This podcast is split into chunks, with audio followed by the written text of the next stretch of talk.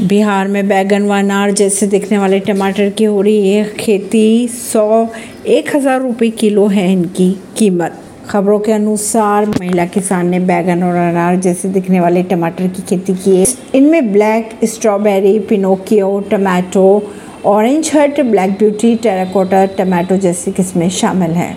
अगर इनकी कीमत की बात की जाए तो एक हज़ार रुपये किलोग्राम इनकी कीमत है। इसका इस्तेमाल पिज़्ज़ा में किया जाता है।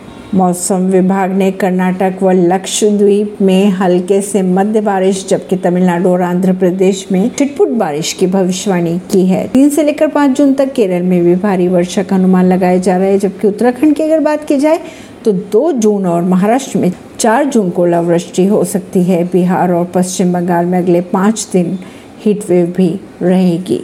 राजस्थान सरकार ने सात आईएएस व तीस आईपीएस अधिकारियों के किए तबादले।